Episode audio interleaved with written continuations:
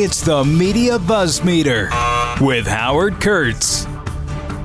I am so buzzed off at this iPhone, I can't even begin to tell you, which means I'm really ticked off at Apple. Used to be, I don't know, a couple years ago, if you didn't want uh, emails or phone calls to interrupt you, you press one button do not disturb. Okay. And if you did want to get calls and you weren't in the middle of doing uh, 12 other things, off, do not disturb. And I noticed that everybody was silencing notifications. I guess people found it annoying. You could still hear a, you know, a slight ping or buzz when something came through. Then, I don't know, it was a new iOS system or some kind of update, and do not disturb disappeared from the home screen or from the menu that you got by swiping your finger diagonally, which is also a pain. Instead, it said focus. Now, how's anybody supposed to know what focus means? But you would go to focus, and then you would see do not disturb, and you could turn it off. So it was three steps when it used to be one step, but it was annoying, but tolerable. Well, yesterday, I'm trying to, uh, you know, I'm trying to do the podcast, and I can't have like phone calls if they're on the podcast. So I go to focus and do not disturb. And suddenly it pushes me to all these choices work, driving, personal. I, I, don't want any more choices. I just want do not blanking disturb. I don't want all these subcategories. You could ask me, do you want these subcategories? But it doesn't work that way. all right.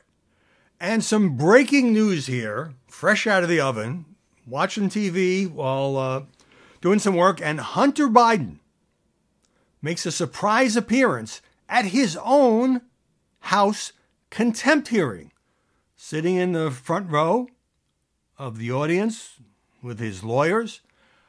Um, it was wild because a Democrat, a Democratic member of the committee, which is chaired by Jim Comer, Jared Moskowitz of Florida, was going on and on about, you know, the basic argument that Hunter Biden wants to testify in public and the committee is moving to hold him in contempt because he won't give a private uh, deposition. And so everyone's just sort of shocked that the president's son walks in. Jared Moskowitz says, you know what? I'll vote for this. I'll vote for contempt. And then he starts holding up subpoenas issued to various Republican members of Congress, including Jim Jordan, including Kevin McCarthy, during the January 6th committee proceedings. And he says, when you agree, to, he says to his Republican colleagues, when you agree to pursue all of this, I'll vote for Hunter Biden's contempt of Congress as well. Then, when he's done and Marjorie Taylor Greene takes the mic, Hunter Biden and his lawyers stand up, walk out of the room. Marjorie says, You know, you must be afraid of, of conservative women, of tough conservative women. I just need, I was about to ask you a few questions. Meanwhile, though,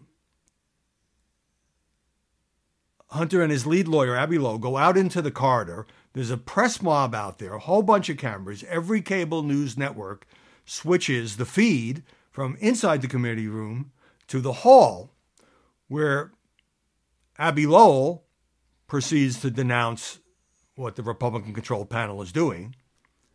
And then they walk out of the House building and Hunter Biden gets into a car. I think to go, to go do some other business on Capitol Hill. Now, this was a stunt, an absolute pure 100% stunt, and it was not as effective it was not as effective as the last time when he stood outside the Capitol because in that instance, Hunter Biden spoke. You could hear the man speak. You could hear his arguments. You can. It was certainly, you know, uh, done as a photo op, but at least we heard from him. In this instance, other than I, I, could see he was mumbling a couple of words as he was walking out, trailed by uh, an absolute pack of camera operators and and reporters. He didn't speak. We didn't hear from him. He showed up almost as a silent protest, like the days from the silent movies. But this is, of course, going to reignite the whole Hunter versus the Republicans' narrative. And I don't think it's going to be well received at the Biden White House. The president's team doesn't like when Hunter is so high profile in the news because it brings everything up again. We'd all stop talking about Hunter Biden, at least temporarily, but now he's again a top story. Tonight's the big night. I'm sure you're all breathlessly awaiting. Maybe not breathlessly, but we have program and counter program. On CNN, candidate debate down to two Nikki Haley, Ron DeSantis. On Fox, a town hall in Iowa with the candidate who has blown off all the debates, Donald Trump.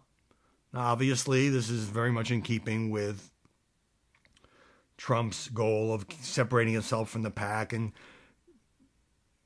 making news on his own and on his own terms. I am sure Bret Baier and Martha McCallum will do a terrific job, and they will include questions from Iowa voters, which, after all, is the point of town halls. And I'll report back to you on how the ratings go on that. You know, sometimes somebody does something in the media business that's wrong, and they don't get ousted immediately. Wait a few months and then quietly get rid of the person. Here's the latest example NBC reporter Miguel Almaguer announced on Instagram that he is no longer with the network. Now, this guy has worked for NBC for 18 years, uh, won the Edward R. Murrow Award, appeared frequently on Nightly News and Today, but late 2022, so this is more than a year ago, he was suspended for horrible reporting on that hammer attack on Paul Pelosi, Nancy's husband. It raised questions about what happened between Pelosi and his assailant. It fueled, you know, these right wing conspiracy theories about that they know each other and so forth. And then NBC deleted it with an editor's note saying this piece should not have aired because it did not meet NBC News reporting standards. And so now and even though the exchange of letters is, oh, you've had a great career here, it's, you know, as if this didn't happen, it's obviously related. South Korea has banned dog meat, which used to be a favorite of the South Korean diet. I would say this is about, I don't know, two centuries too late. I mean, killing dogs. But apparently, there's new concern for animal welfare so, in theory at least, South Koreans will give this up and the dogs will live. And I say three cheers for the dogs. Okay. Want to get right to this. Number one, Lloyd Austin. What an absolute political fiasco this has turned into. Democrats as well as Republicans furious with the defense secretary over this whole hospitalization fog, fog of war, you might even say, and medical cover up. That is what it was. And yesterday, as I flipped on to the Pentagon news briefing, we learned for the first time, and apparently the White House had been notified about this news just a little before, that the Pentagon chief has prostate cancer. Now, first, I have to say, I'm sympathetic to the fact that this is terrible news. I hope he beats it. I hope he has a speedy recovery. He's still in the hospital. Nobody knows how long he'll be there, but he's out of the ICU. As a political matter, it's an outrage. It, it reveals in even more stark terms that this was deception. I mean, the whole business about, I guess he was admitted to the hospital on December 22nd, telling no one, for what was described as a minor procedure.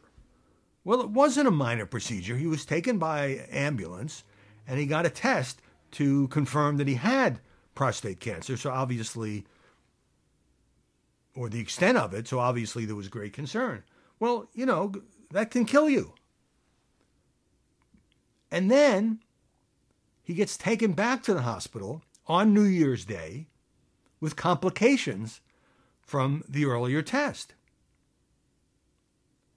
And for five days, the media didn't know about it. The public didn't know about it. For several of those days, the White House didn't know about it. The President of the United States didn't know about it. Now, you hear all this, well, Lloyd Austin, he's uh, reclusive, he's intensely private.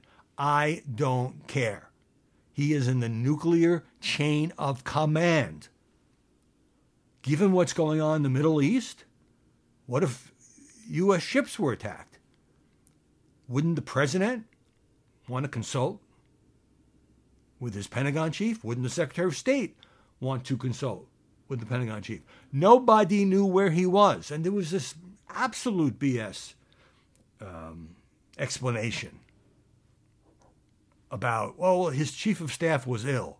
So there was nobody to tell the White House. Eh, you know, I, will wager a lot of money on the fact that the Secretary of Defense has a pretty big staff and somebody else could have made the phone call had they known. So there's now a statement saying the infection has cleared, the infection he got from the test. His prognosis is said to be excellent, but when you're watching this news conference with very aggressive questioning by the reporters, it was very tense. And the press secretary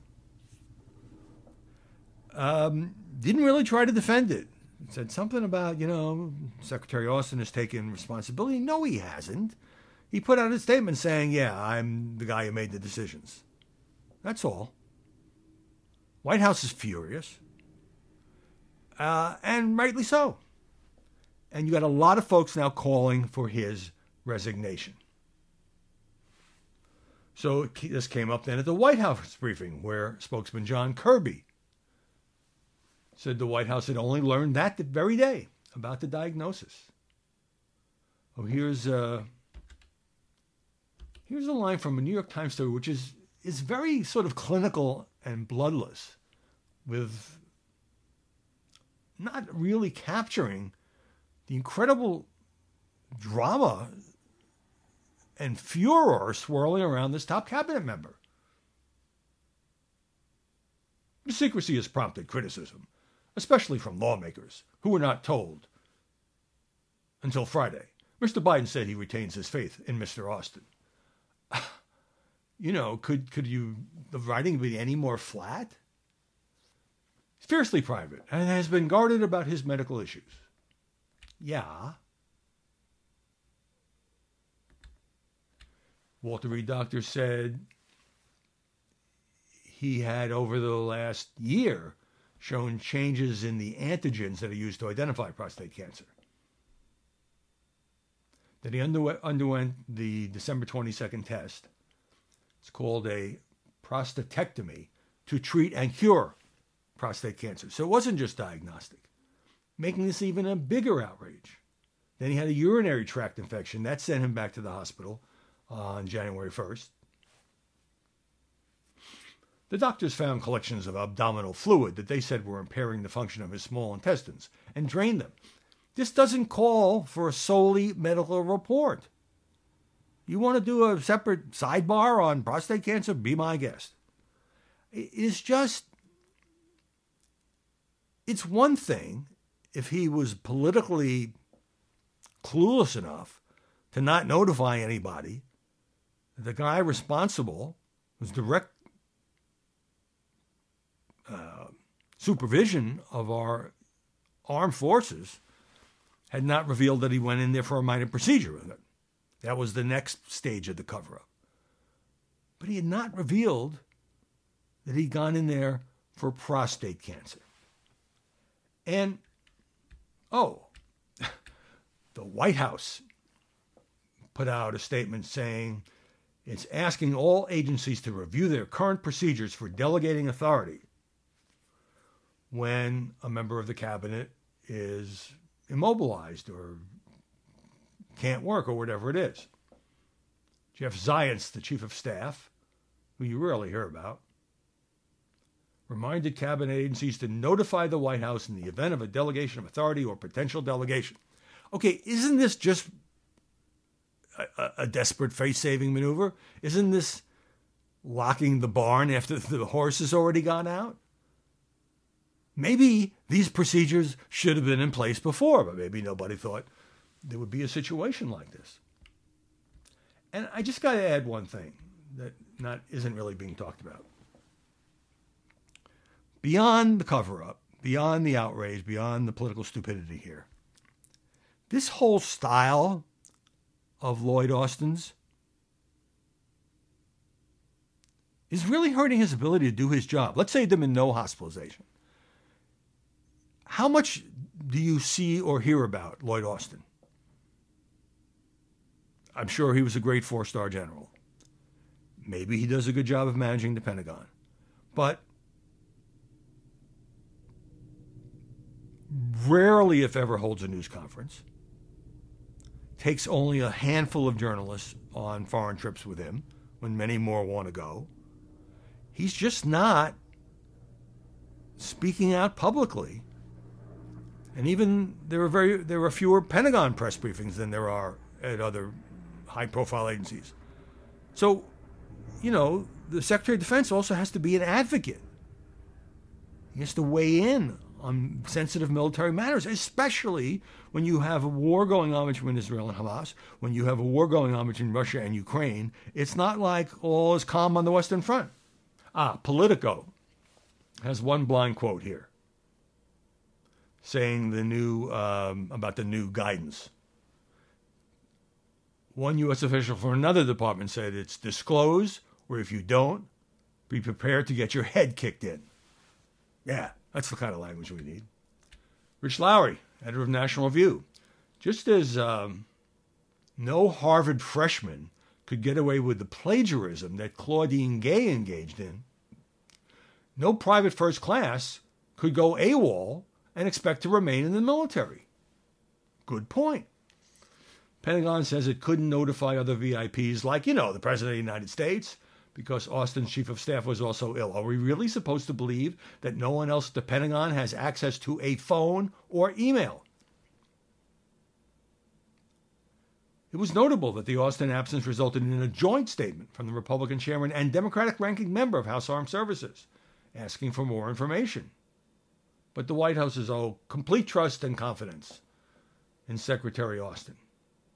In fairness, once someone has presided over the pullout of Afghanistan without getting fired, says Lowry, it's hard to cashier him for anything short of losing some other country in humiliating fashion. So, National Review wants Lloyd Austin to be canned. Hey, let's pause right there. The buzz meter continues right after this. Story number two. And I've got to lead off with this. I just saw the new cover of The New Yorker obviously liberal magazine, not a fan of Donald Trump.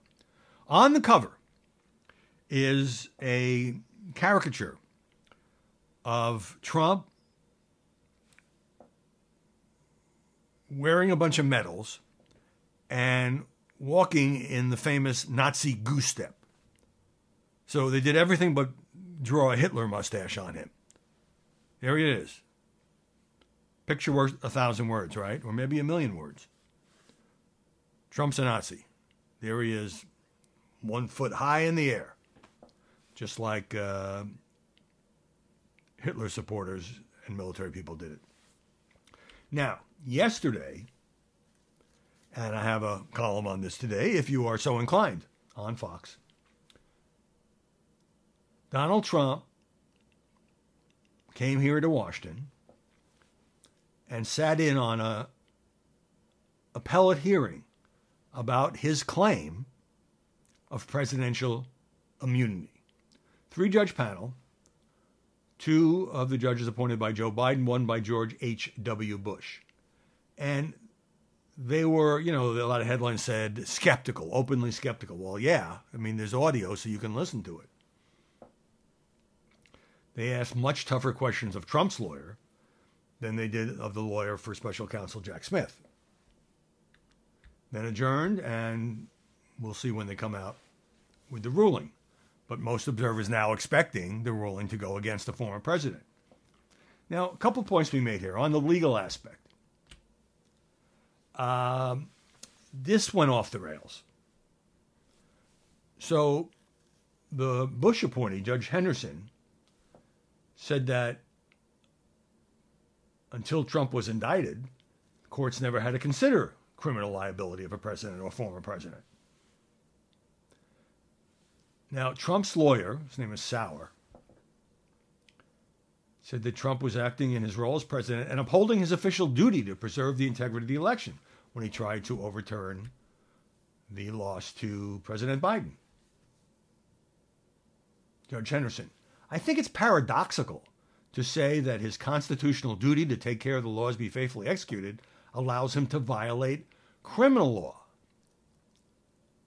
And the former president's lawyer made this bizarro argument that the only way that his client would not have immunity is if he was first impeached and convicted, and then he could be charged. And that gave rise to talk of these various scenarios like, well, what if a president ordered the military to murder someone, but then resigned before impeachment? So here it is. They got into this whole hypothetical. Uh, served up by one of the Biden judges, saying, Could a president be criminally charged for ordering SEAL Team 6 to assassinate a political rival? And that's when the answer came about, yeah, well, first, if he was impeached and convicted. The special counsel's lawyer said, it was terrifying to think that a president could use the military to murder a rival and then escape criminal liability by simply resigning. So it did not go well. Um, last night, Trump was into his uh, all caps phase Without immunity, it would be very hard for a president to enjoy his or her golden years of retirement.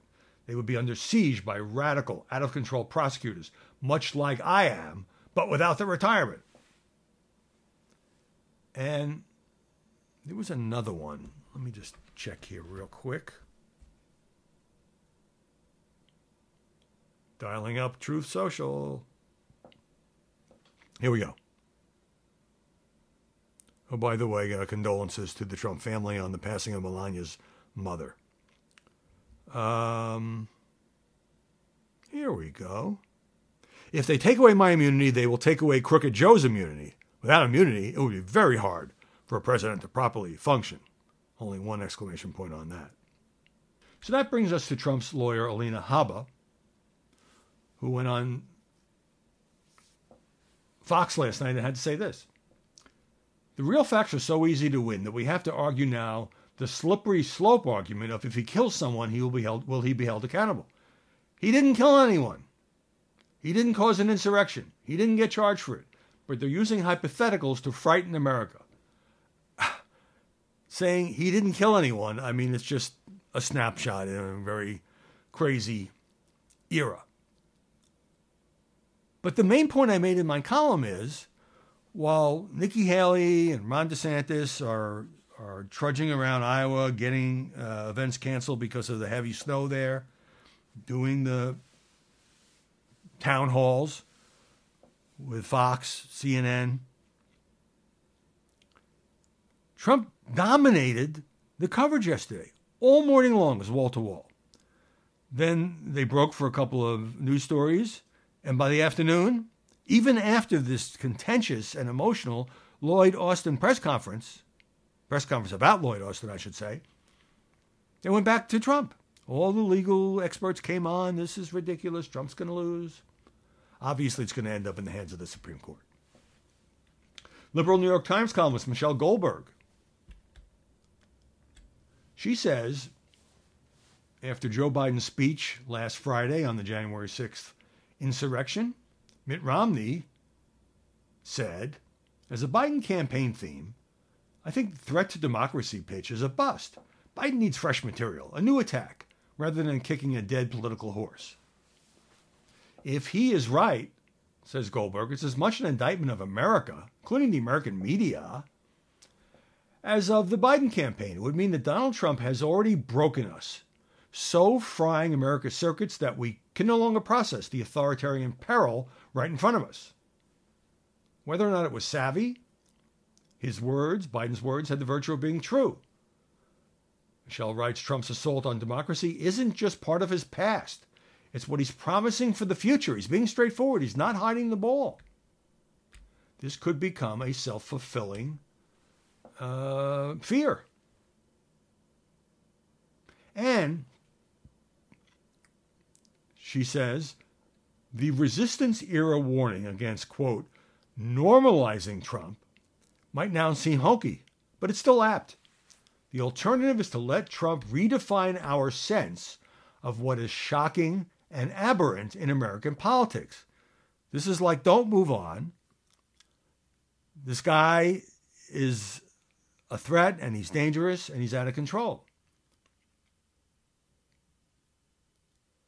Uh, Trump talking about, you know, dictator for a day and so forth, and making what is perceived by the media to be authoritarian comments. In some cases, they are authoritarian type comments. The memories of so many other Trumpian outrages have disappeared. All this forgetting is a result of Trump's singular talent, which is to transgress at such speed and scale that the human mind can't keep up. Well, other Trump supporters would say he has other talents beside that, but that is a singular talent of his, just as, you know, using indictments. You just think about this. We've all moved on processed it. Yeah, four indictments that helped him. Went up in the polls. A former president of the United States being indicted four different times. Now, are some indictments stronger than others? Are some indictments perhaps, I'm thinking about the New York one, more politically motivated than others? Certainly up for debate. All right, let's uh, look at the campaign trail itself. Story three New Hampshire has become the most critical state for Nikki Haley, for Chris Christie, and the small, increasingly desperate contingent of the Republican Party that wants to cast aside Trump, says the Times. Only state where polling shows Nikki Haley within striking distance of the former president. By the way, it's hard to poll this particular state because it's not clear who's going to show up because Democrats and independents can sign up for a day to say they're Republicans and vote in that primary. But you have two polls showing a single digit lead for Trump over the former South Carolina governor. Most recent one has it trailing by seven. But then you have this USA Today Boston Globe poll that has Trump up by 20 in New Hampshire. So who knows? He's ahead. The margin is unclear. Not since 1976 has a Republican contender in an open competitive primary race won Iowa and gone on to win New Hampshire as well. So Haley's uh, campaign has poured resources into New Hampshire She's got the endorsement of uh, Governor Chris Sununu there. She's got the endorsement of the uh, Koch family, the group Americans for Prosperity Action. She started to criticize Trump more, saying um, a few days ago, chaos follow him. Chaos follows him, and we can't be a country in disarray and a world on fire and go through four more years of chaos because we won't survive it. You don't fix Democrat chaos with Republican chaos. So there are intensifying calls, I seem to say this every other day, for Chris Christie to drop out of the race after Iowa because he's at 12% in a number of polls in New Hampshire.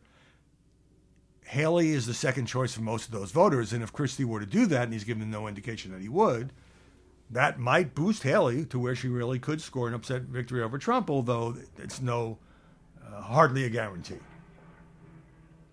Meanwhile, the Trump camp believes that landslide victories in both states would essentially wrap up the nomination. And that's true.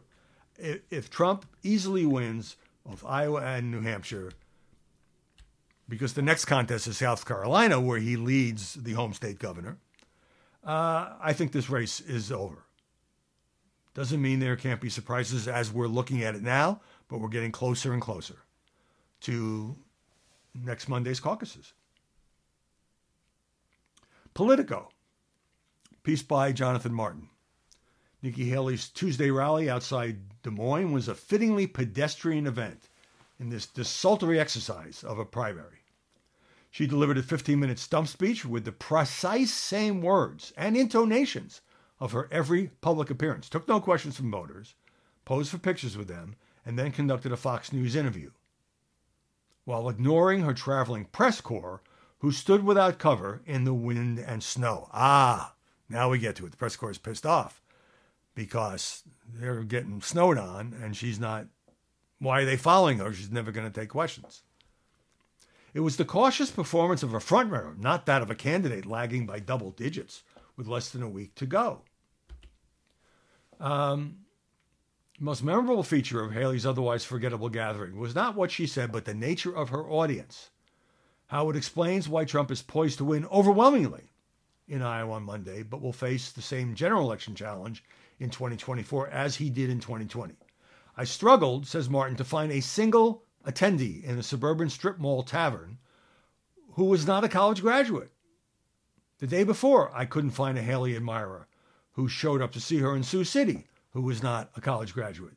The GOP's traditional professional class base is eager to move on from somebody they find embarrassing and appalling, but the party's beating heart, beating heart, is now Trump loving working class voters. Hey, let's pause right there. The buzz meter continues right after this. Number four, a Hollywood Reporter has, I think, the uh, closest look at the Los Angeles Times dumping its executive editor, Kevin Merida. He's only had the job for about two and a half years. He's been around the business a long time. He's worked for ESPN. He uh, spent years at the Washington Post, which is where I got to know him very likable guy, talented journalist. He was managing editor at the Post. And yet, a lot of headlines said that he resigned. Yeah, he resigned like Claudine Gay resigned. He met with the owner, the Asian American wealthy businessman Patrick Soon-Shiong, who took over the paper when he bought it.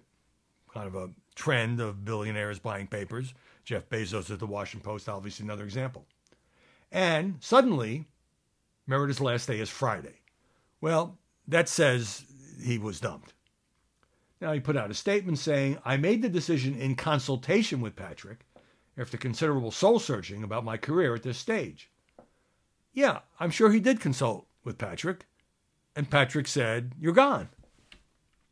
Meanwhile, Washington Times reports, among others, that Elon Musk, out of the blue, suspended several prominent left leaning journalists and commentators from X. No explanation. It names some of the uh, folks Intercept journalist Ken Klippenstein, uh, a guy named Alan MacLeod, podcast host Rob Rousseau, Texas Observer reporter Stephen Monacelli. Nobody was given advance notice. They are all outspoken critics of Musk. Another left leaning user ousted was Zei Squirrel, Z E I underscore Squirrel, prominent critic of U.S. foreign policy, especially as it concerns Israel. And even Glenn Greenwald, who often defends Elon Musk, says this was a highly popular and polarizing account. Focus was on heavily criticizing U.S. foreign policy.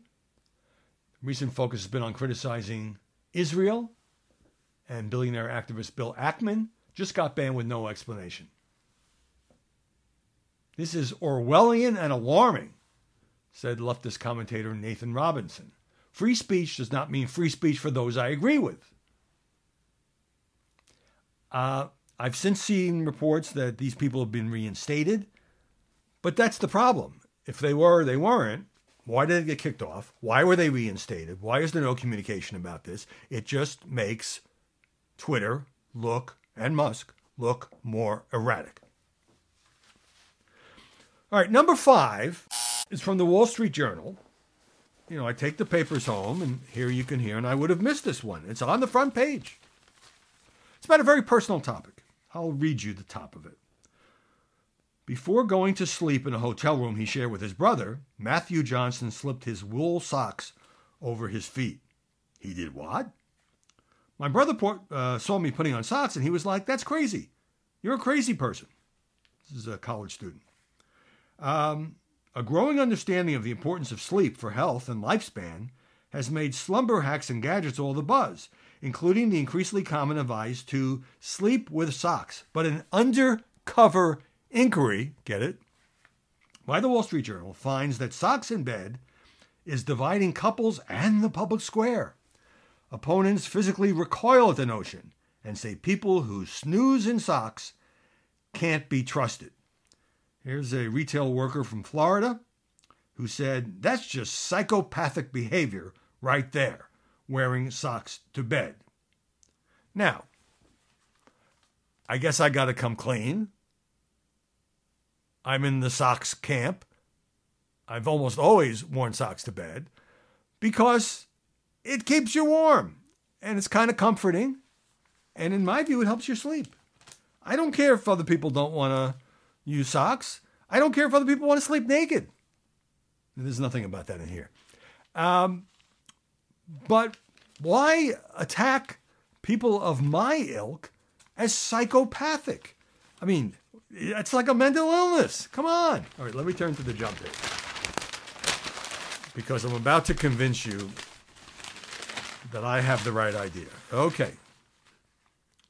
So, um, here's another guy says, uh, oh, it was an earlier guy, the college student. There's something primal about it. It triggers that response in your brain like, I'm a caveman sleeping in a cave right now. I don't feel that way. Okay, but now you have science weighing in on my side. A study published in the Journal of uh, Physiological Anthropology, I'm a regular reader of that, found that young men fell asleep seven and a half minutes faster, slept 32 minutes longer, and woke up seven and a half times less often than those not wearing socks. Also, researchers say socks help lower your core temperature. Chilly feet can raise the temperature by sending more blood and heat to core areas, according to the Cleveland Clinic. Which says, so what does adding in a fluffy pair of socks do? Those cuddly duds warm your feet, relaxing and widening blood vessels that constricted while cold. This improves blood circulation in your overall body and helps release more heat through your skin.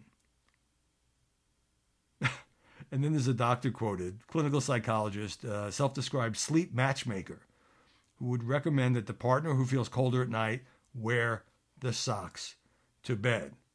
Oh, here's somebody on Reddit saying, I sleep with socks when I'm too drunk to take them off. And honestly, waking up with socks on is worse than the hangover. Ouch. And then there's like people who sleep with one sock or one sock falls off. All right. I think you've heard enough of the intrepid reporting by the Wall Street Journal. You can all now go debate this, particularly uh, with your significant other, if you have one, whether this is a perfectly common sense, backed by science measure to help you fall asleep and sleep longer, or whether or not the people who do that are bleeping crazy.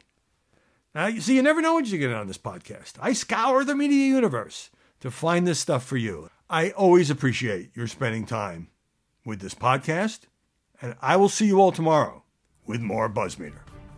Listen ad free on Fox News Podcasts and via Apple Podcasts, and Prime members can listen to this show ad free on Amazon Music.